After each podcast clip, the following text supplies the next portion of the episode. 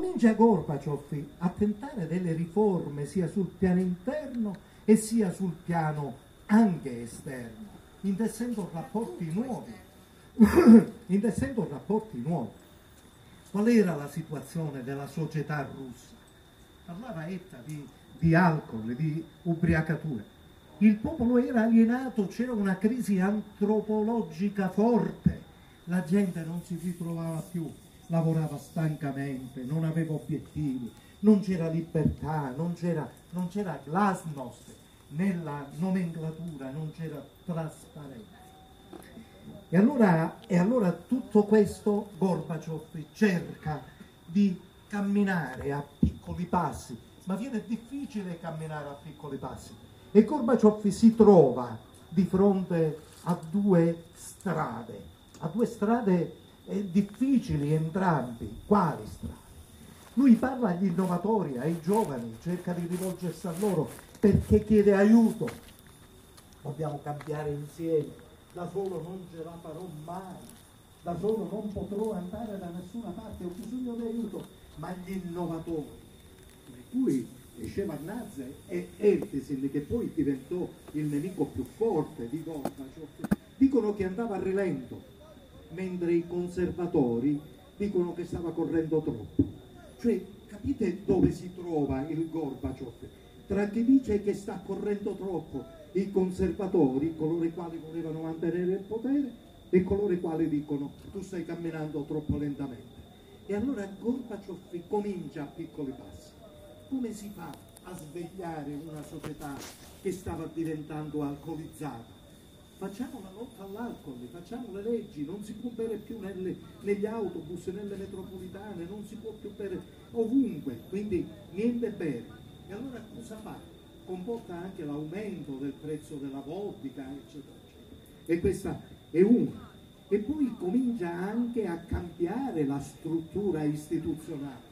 Istituisce la Camera dei Deputati del Popolo, che poi avrà il compito del, eh, di eleggere il Presidente della Repubblica, dell'Unione delle Repubbliche Socialiste Sovietiche.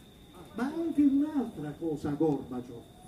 Gorbaciov vuole non solo portare a compimento la destalinizzazione, tant'è vero che fa uscire di galera gli ultimi ancora imprigionati politici che c'erano in Unione Sovietica, ma fa ancora di più, comincia, se mi si può consentire questo termine, la debrezinianizzazione.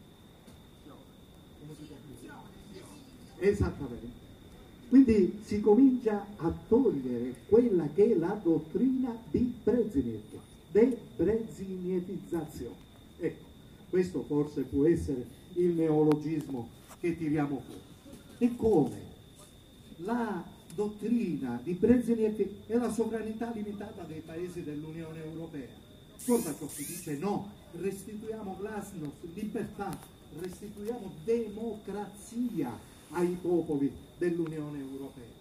Ma intanto si va avanti perché Yeltsin e altri poi stabiliscono non soltanto la democrazia dei paesi che erano sotto la sovranità eh, imperialista sovietica, ma si pensa a un'altra cosa, quella di dare libertà e indipendenza alle repubbliche dell'Unione delle repubbliche socialiste sovietiche.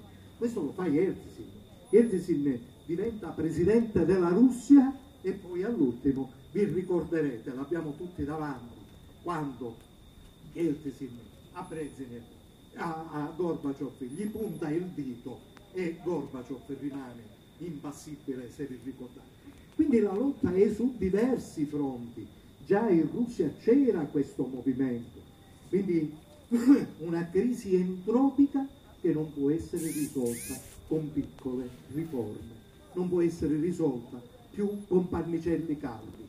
Occorreva un atto di coraggio. Eppure Gorbaciov cade in un errore, cade in una trappola e soffoca con l'intervento militare in Lituania, a Vilnius, eccetera, eccetera, i movimenti di liberazione e di indipendenza.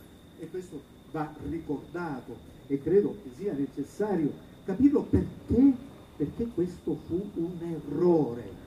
E non solo, fu un errore quello di volere mantenere queste repubbliche sovietiche ancora sotto l'egida del Partito Comunista Sovietico, ma anche del Politburo e di tutta la struttura sovietica. E arriviamo, dopo il consumo, eh, la guerra, il consumo dell'alcol, alla fine della guerra fredda. Vado ora velocemente, vado solo per di corsa. Vi chiedo venia, ma ho cercato quanto eh, Paolo Cidona mi, mi dà un compito, mi metto a studiare, ho rispolverato anche il mio vecchio libro, Perestroica. Il fine della guerra fredda. Sottolineo l'incontro di Reykjavik, l'incontro con Reagan che portò al trattato INFE la firma del trattato INFE che significava, e questo l'8 di dicembre del 1987, sulla eliminazione delle armi nucleari a raggio intermedio in Europa. Reykjavik fu fondamentale. Disse le armi, si disse le armi nucleari debbono essere bandite, le dobbiamo togliere le armi nucleari. Sta là, sta là il nostro pericolo, il pericolo della nave in cui, in cui viviamo. E quindi, vedete, eh, una botta all'interno, una botta all'esterno, la eh, preoccupazione di non fare la guerra, ma cerca, cerca anche di risollevare l'economia eh, sovietica. L'economia era a terra in, in Russia, l'economia era a terra perché non si produceva, non c'era libertà nelle imprese. E che cosa fa eh, Gorbaciov? Dà più libertà alle imprese. Ci dice, signori miei, diventate innovative, io vi do la libertà di poter agire di poter produrre non quello che vi dice lo Stato, ma quello che voi ritenete opportuno di poter eh, piazzare nel mercato, quindi apre a un certo, eh, chiamiamolo, chiamiamolo un'economia di mercato, ma non era un'economia di mercato perché Gorbaciov non rinnega mai il socialismo, ma fu un socialista, un socialista democratico Tant'è vero che dopo, nel 92, 93, 94, diventò presidente dei socialdemocratici e, e nel e mondo. E allora in tutto questo eh, Gorbaciov che cosa fa? Scrive un libro, magari sollecitato dagli americani. Il libro fu questo, Perestroica, il nuovo pensiero per il nostro paese e per il mondo. Ecco, bene hanno fatto Paolo e Pino a dare questo titolo ed è stato bravo. Avete interpretato perfettamente che la storia non ha confini. Perestroica non soltanto per la Russia, per l'Unione delle Repubbliche Socialiste Sovietiche, ma per il mondo. E di questo Gorbaciov ne era estremamente eh, consapevole. Io qua accorcio un pochino la mia eh, eh, comunicazione perché non voglio approfittare della vostra eh, bontà, ma voglio ricordare che Gorbaciov tra le tante cose che ebbe a fare ebbe a ritirare le truppe sovietiche dall'Afghanistan. E Dio mio, come si scorda tutto questo? Non si può scordare.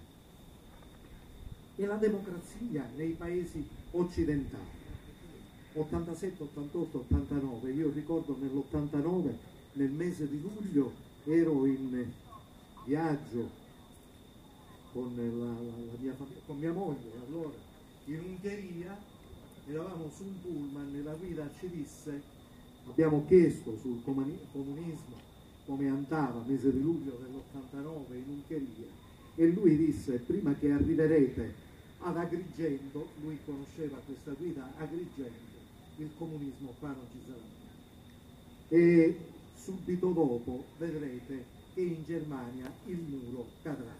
Ma non lo fa cadere il muro e Gorbaciov.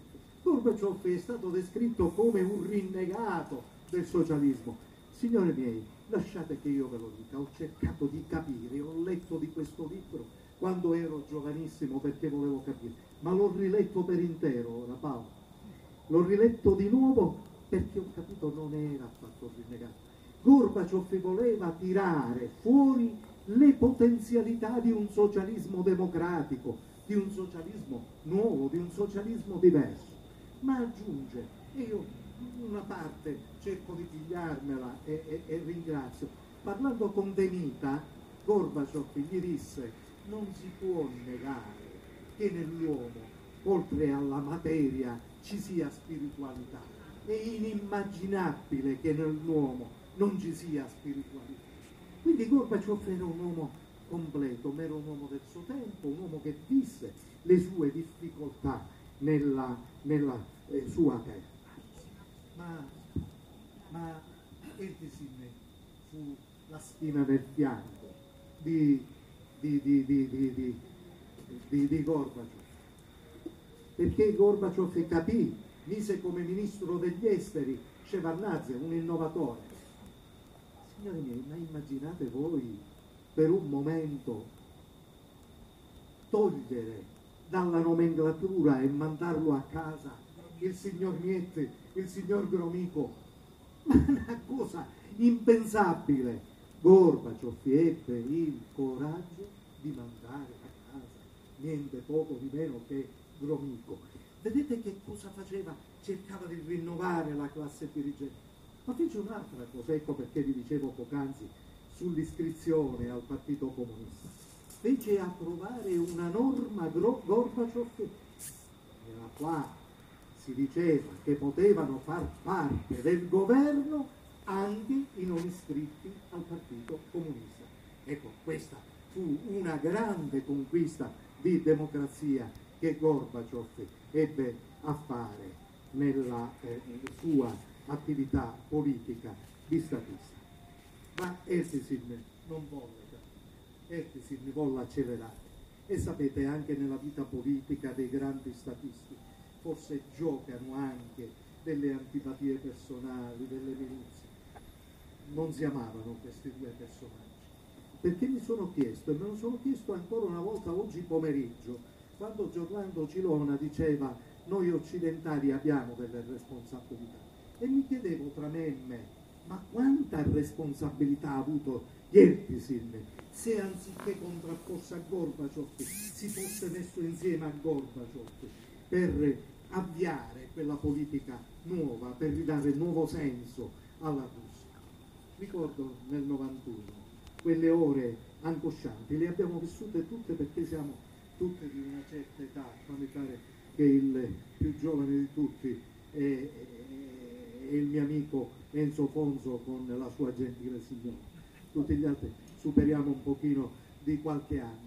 Vi ricordate quando eravamo ingollati alla televisione, quando nell'agosto del 91 non si seppe più nulla per tre giorni di seguito di Gorbaciov, che poi era nella sua dacia in Crimea.